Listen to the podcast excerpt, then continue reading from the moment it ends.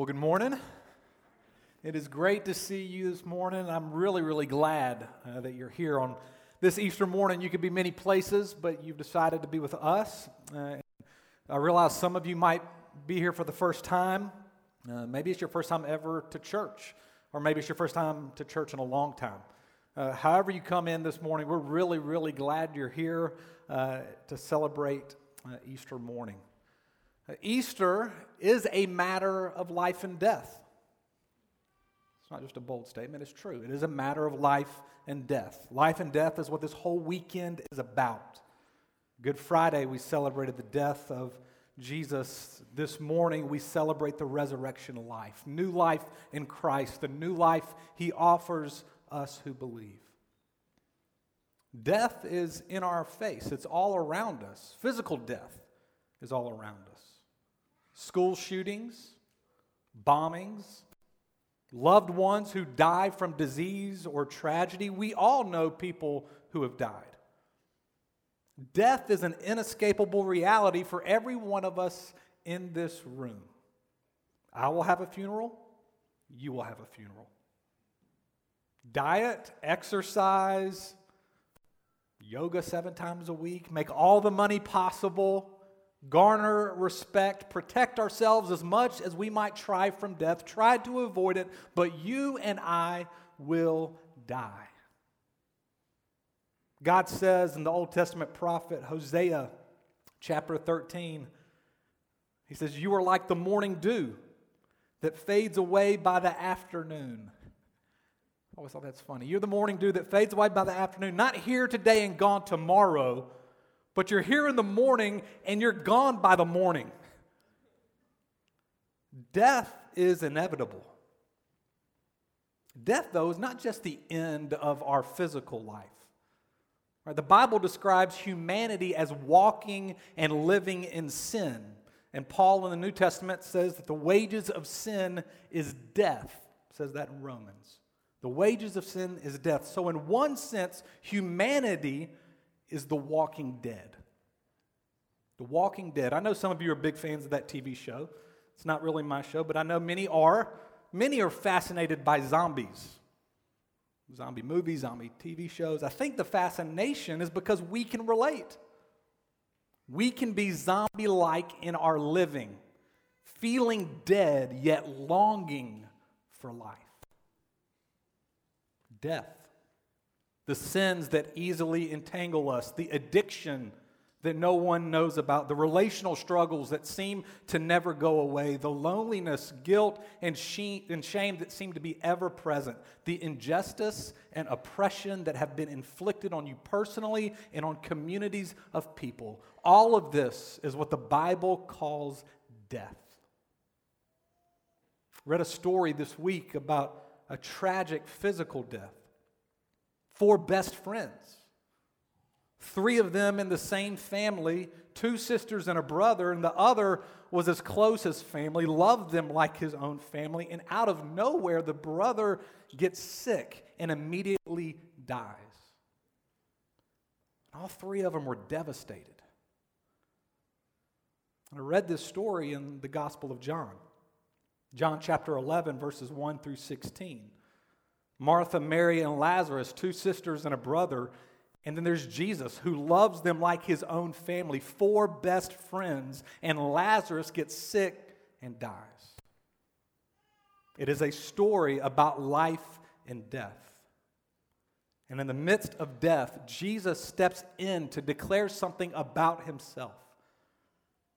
So I want us to turn to John chapter 11, and we're going to look at verses 17 through 44.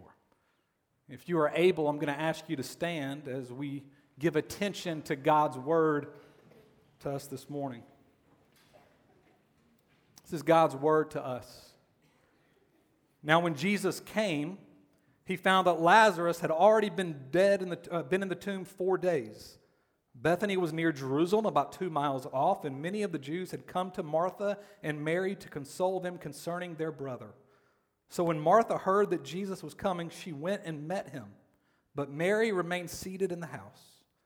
Martha said to Jesus, Lord, if you had been here, my brother would have died. But even now I know that whatever you ask from God, God will give you. Jesus said to her, Your brother will rise again. Martha said to him, I know that he will rise again in the resurrection on the last day. And Jesus said to her, I am the resurrection and the life. Whoever believes in me, though he die, yet shall he live. And everyone who lives and believes in me shall never die. Do you believe this? And she said to him, Yes, Lord, I believe that you are the Christ, the Son of God, who is coming into the world. When she had said this, she went and called her sister Mary, saying in private, The teacher is here and is calling for you. And when she heard it, she rose quickly and went to him.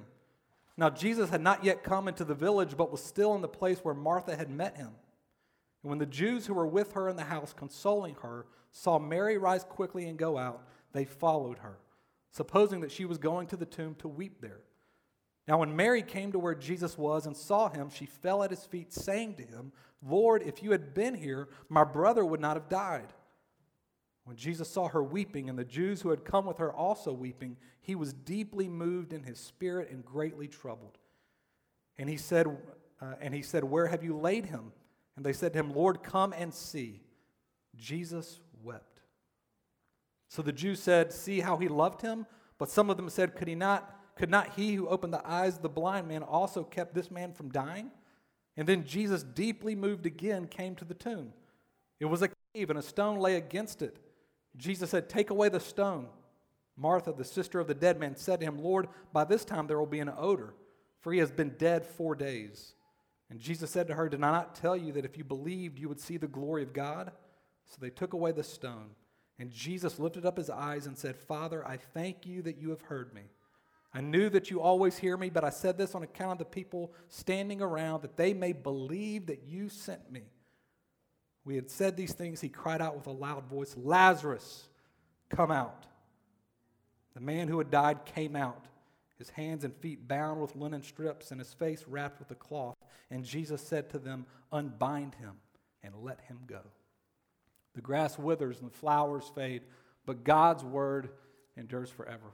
Let's pray. God, I ask that you would come now and speak to us. It is a matter of life and death. We thank you, Jesus, that you have lived a life that we could not.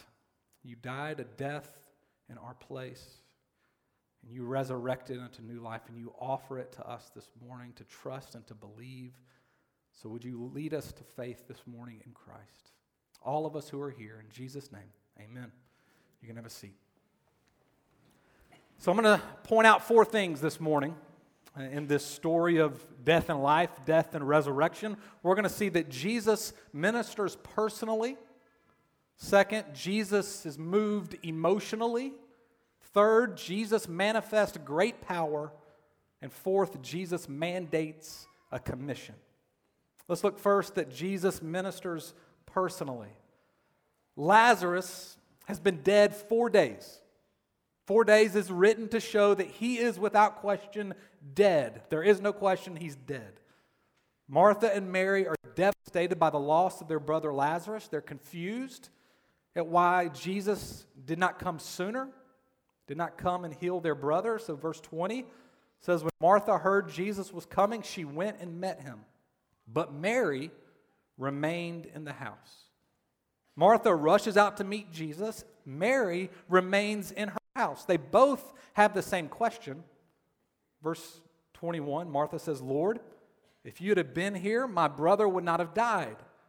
Verse 32, when Mary finally Jesus, she says the same thing Lord, if you had been here, my brother would not have died. Martha and Mary are both followers and believers in Christ. Jesus delays, Lazarus dies. They ask the same question Why, Jesus? Why, God? Where were you, Jesus? One of the hardest times in my life came when I was 24 years old. Mitch Drew was one of my best friends. He, he, was at Auburn University with me. He was the wildest guy in his fraternity. And the Lord drew Mitch to faith in Christ, and Mitch's life was forever changed. He was an amazing man, he was a beautiful man. And he tragically died one day when he ran out in the road to get his new dog, a puppy. He went out to the road. A, a car came over a country hill outside of Birmingham, Alabama, and hit him and killed him. And for weeks, I shed tears. For weeks, I asked, why God? Even to this day, I still ask, why God? From my perspective, it just doesn't make any sense. And I'm sure each and every one of you have been in situations before where you ask, Why God? Where were you? Martha and Mary are both in this place. Why did our brother die? They're asking the same question, but they're handling this death very differently. And so Jesus engages with each sister in a very personal and individual way. Let's look first at Martha. We hear more about Martha and Mary in Luke's gospel, Luke chapter 10, uh, when Jesus comes to their house. And what we learn about Martha there in Luke 10, uh, we see a little bit of it here, but Martha, she's an active person. Some might call her a busybody. She's social, she's always on the go. And this is somewhat Martha's personality. She's a driver, she's a self motivator. In today's world, she might be an entrepreneur. I think Martha can get a bad rap sometimes in the church. This is who Martha is in her personality. And Martha handles this tragic death in a way that falls in line with who she is. She makes a statement of faith. Verse 22 to 24. Martha says, But even now I know that whatever you ask from God, God will give you. And Jesus says, Your brother will rise again. Martha said, I know he will rise again in the resurrection on the last day. So sometimes the people who are the most outgoing, gregarious, hypersocial, can be some of the most resilient in suffering. It's a gift. At the same time, in suffering and pain, Martha's can mask pain with statements of faith. Perhaps you're made a little bit like Martha, on the go, busybody social. Again, God's made you this way. You are enabled because of this to endure and be resilient in suffering, but I want you to be careful that you don't throw out statements of faith as a way to mask your pain and suffering. Saying statements like, Well, I'm going to see him again. God will use this somehow. See, Marthas can throw out mantras to suppress and avoid sadness. So Jesus personally moves toward Martha. He doesn't let her respond with a statement of faith and just move on. He stops her and he says, Martha, I am the resurrection and the life. Whoever believes in me, though he die, yet shall he live. And everyone who lives and believes in me shall never die. Martha, do you believe this? Do you believe me, Martha? Not just a statement of faith, but do you believe in me, Jesus, as a person? Jesus, excuse me, brings truth to bear in a personal way as Martha is questioning why God. This is what Martha needs. She needs truth, and Jesus will not allow her to mask the sadness. So he points her to the truth of who he is the resurrection and the life. Look at Mary. Mary doesn't run to meet Jesus, she stays in her house. Again, in Luke chapter 10, we learn a little bit more about who Mary is and her personality. She, she is the one who sits at the feet of Jesus in Luke's gospel. She's the one who gets the praise a little bit more than Martha. She's inward, reflective, contemplative. In today's world, she might be an artist. And in line with her personality, in the face of her brother's death, Mary turns inward. She becomes depressed she stays seated in her house because she carries this hurt deep within her heart. Why, Jesus? She asked. Perhaps you're like Mary, reflective and introspective, and suffering and pain come your way, and you feel it deep inside your bones. You can be crushed by sadness. Well, Jesus personally moves towards Mary he doesn't wait for Mary to get over her depression. And Jesus doesn't give Mary truth like he does to Martha. In verse 28, he calls for Mary. He pleads for Mary. He invites Mary to come and to be with him in her pain. And then Jesus gives Mary something that she needed tears. Verse 35 Jesus wept. He wept with Mary, he gave her his tears. A song that I've been listening to a lot over the past four years is a song by Philip Phillips called Unpack Your Heart. This is what he sings. He, say, he sings, Bring your secrets, bring your scars, bring your glory, all you are. Bring your daylight, bring your dark, share your silence, and unpack your heart. This is how Jesus is moving towards Mary. Mary, unpack your heart. Let me have all of who you are, especially your scars and your tears and your dark. Jesus wants to meet her where she is.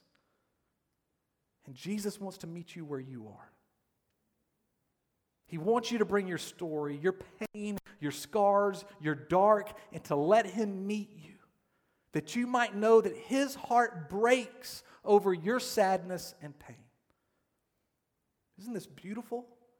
That Jesus ministers personally. He wants to meet you right where you are, just like he did Martha and Mary. Second thing that I want to point out is that Jesus is moved emotionally. Verse 33 Jesus saw Mary weeping, and the Jews who had come with her also weeping, and his spirit was greatly troubled. Verse 35 Jesus wept. I love the translation Jesus bawled. Jesus bawled. There is no other place in the Gospels where Jesus cries like this. Jesus is sad for and with Martha and Mary in the death of Lazarus. The death of Lazarus breaks his heart. Isn't this amazing? That God in the flesh, fully divine, weeps. Jesus, who is God, holds all truth and all power, could surely fix this situation and this problem and he weeps. Because Jesus is not like any other God. He is all powerful and all knowing, but very personal. And he enters our pain and our suffering. I mentioned being 24 and Mitch Drew dying. It was devastating, but it was also one of the most sweet times of friendship for me. Mitch's best friend since they were little was a guy named Ricky Lotsbeach. And Ricky became one of my best friends at Auburn as well. And he was also very wild in college. And the Lord kind of drew him back to himself late there in college, his senior year. And the fellowship of deep friendship that I experienced with Ricky at the news of Mitch's death, before the funeral, during the funeral, and even after the funeral was the, some of the most sweet times of friendship I've ever experienced. All we did and we talked and hung out and ate food, but a lot of our time was spent weeping, like bawling, like bawling our eyes out, crying. And the funeral is forever etched in my mind and in my heart. Ricky and I both sitting next together, next to each other at the funeral, speaking, both of us, and, and weeping beside each other and with each other. Ricky's tears were the most comforting thing to me during that time. He understood. That's deep friendship. One of my favorite hymns is Amazing Love, How Can It Be? We sing Amazing Love, How Can It Be That Thou, my God, would cry for me? Do you know that Jesus' heart breaks when your heart breaks? Do you really believe that He weeps at the sadness in this world and the sadness in your life? What a friend. What a Savior. Not only does Jesus weep in this passage, He's emotional and He gets angry. Verses 33 and 38, it says that Jesus is deeply moved, His spirit is troubled, means Jesus is groaning. It literally means He's snorting like a bull. Jesus is outraged, burning with anger. Man on Fire, Denzel Washington, Great movie. Aren't most movies with Denzel good? But Man on Fire is a great movie. Denzel plays John Creasy, who's hired to protect this little girl named Pita. And he becomes close with Pita. He loves Pita, and Pita gets abducted while in Mexico. And the movie is a portrayal of righteous, passionate anger. Creasy burns with anger, and he's going to find Pita, and he will do anything and whatever to rescue her. Angry. Jesus is angry. He's not angry at Lazarus. He's not angry at himself for not getting there in time. He's not angry at his father. Jesus is outraged at death itself.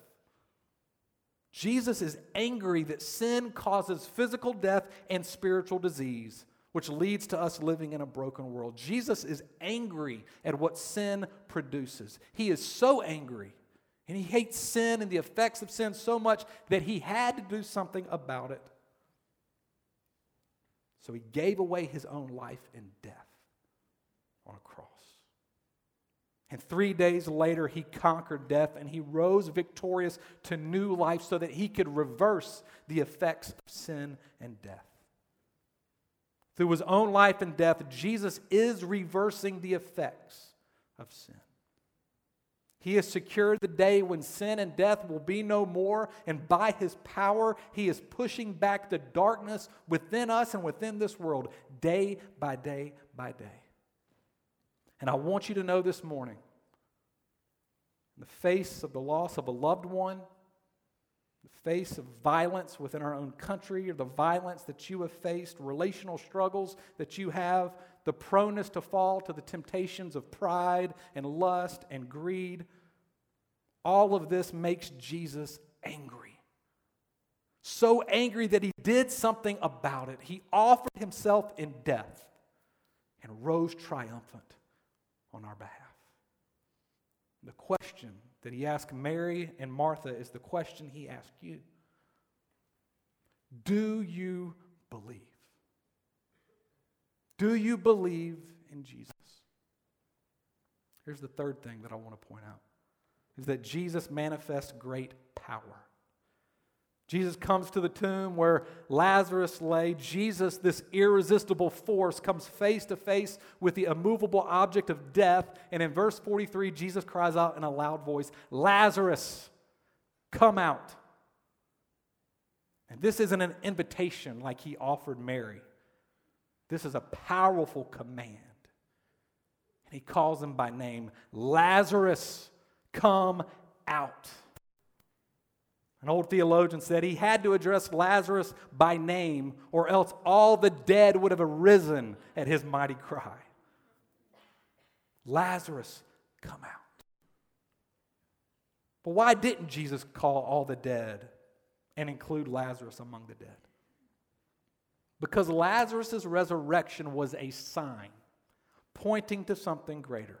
That's what a sign does points away from itself to something more significant. This was to be a sign for all who would see it and hear about it and believe to the great resurrection of the last days, when all who have faith in Christ will be raised from the dead and be in full glory, where everything will be made right, where everything sad will become untrue. And Jesus' own resurrection over death is proof that this day is coming.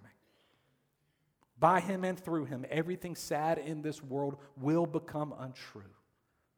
He weeps now for us, and he is angry in doing something about it. He is pushing back the darkness and reversing death. He's doing it in the here and the now by his resurrection power. And one day, all the darkness and sadness will be no more.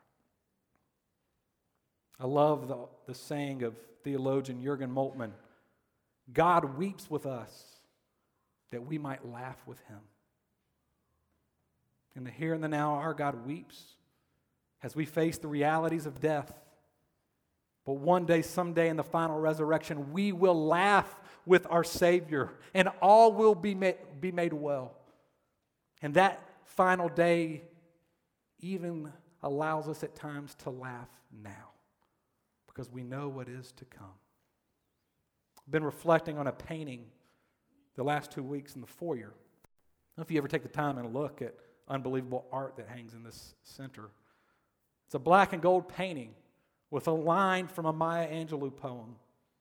Maya Angelou often would give voice to the African American experience of suffering and oppression. I mean, this poem, she gives voice to that, but also the resilience to keep pressing on in life. It's the poem that many of you know, Still I Rise.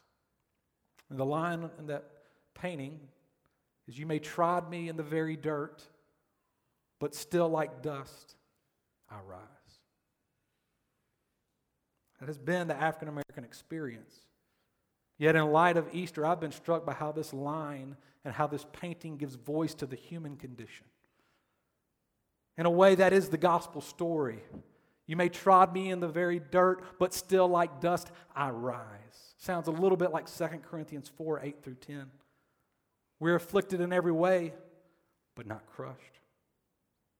Perplexed, but not forsaken. Struck down, but not destroyed. Always carrying around the death of Jesus so that the life of Jesus might also be manifest. A life in a world filled with death and darkness, often feeling trod upon, but by faith in Christ, still I rise. We rise by faith in Him who lived, died, and rose for us. A world that might beat us down, an enemy that wants to entangle us in sin. We look to Jesus and we trust that He is doing something about this death. And we hear Him say, Rise. And by faith, we rise. He's bringing this resurrection reality and life into the present. And again, one day it'll be full. He's the one at work, it is His power. But I want to end by saying this that He uses us, church, as His instruments to bring His resurrection life into the present. For resurrection is not just future, it is also present. And so here's my last point Jesus mandates a commission. If you catch, caught verse 44, the man who had died, Lazarus, came out, his hands and feet bound with linen strips, and his face wrapped with cloth. And Jesus said to them, Unbind him and let him go. Jesus' power raised Lazarus from the dead, but Lazarus was still in grave clothes. He was still bound. So Jesus tells them, Unbind him, let him go. Come on. You following me? It is Jesus' power displayed here with Lazarus. It's his power that pushes back the darkness, that reverses the effect of sin. He's the one conquering, but he calls us. He commissions us, his people who believe, to participate with him in the unbinding of that which is bound. He has called us, his church, to be instruments of bringing the future resurrection into the present. It's our commission that we participate where God is at work, that we help take off the grave clothes of those whom God is raising from the dead. Tracking with me now? That person who has an addiction to pornography? In the name of Jesus and by the power of Christ, you enter into their life and you point them to Christ and you help unbind them. That person who has no money and no place to sleep, you enter into their life and you help unbind them. That person whose marriage is falling apart, you enter into their life and by Christ's resurrection power, you help unbind them. That coworker who is depressed and lonely, you enter into their life and you help unbind them. In and by Christ, we unbind the chains of sin around people. We unbind the oppression that weighs people down. Are you joining in Christ's work in this world? Do you weep with those who weep? And do you get so angry at what sin produces that you will do something about it? Death is real, inevitable. One out of one of you will die. The stench of death, the spiritual disease of sin bats 1,000%. Every single one of us is affected by sin. But thanks be to God that we believe and trust in a risen Savior who has defeated death and darkness and is making his new life in this new world visible now in and through us, and one day, someday, perfectly in glory. And the, the question that this passage asks, the question that Jesus asked, the question that I'm asking you do you believe him? I pray you do. And I pray you will each and every day. Let's pray. God, I ask that you would come. You would meet us right where we are. I pray that you would point us to your tears and to your truth, the ways that you minister to us. And I pray that you would point us to your life, death, and resurrection. That we know you are doing something about the brokenness of this world. Lord, thank you that we get to be with you. We get to participate in this kingdom. Would you meet us now as we come to your table? In Jesus' name, amen.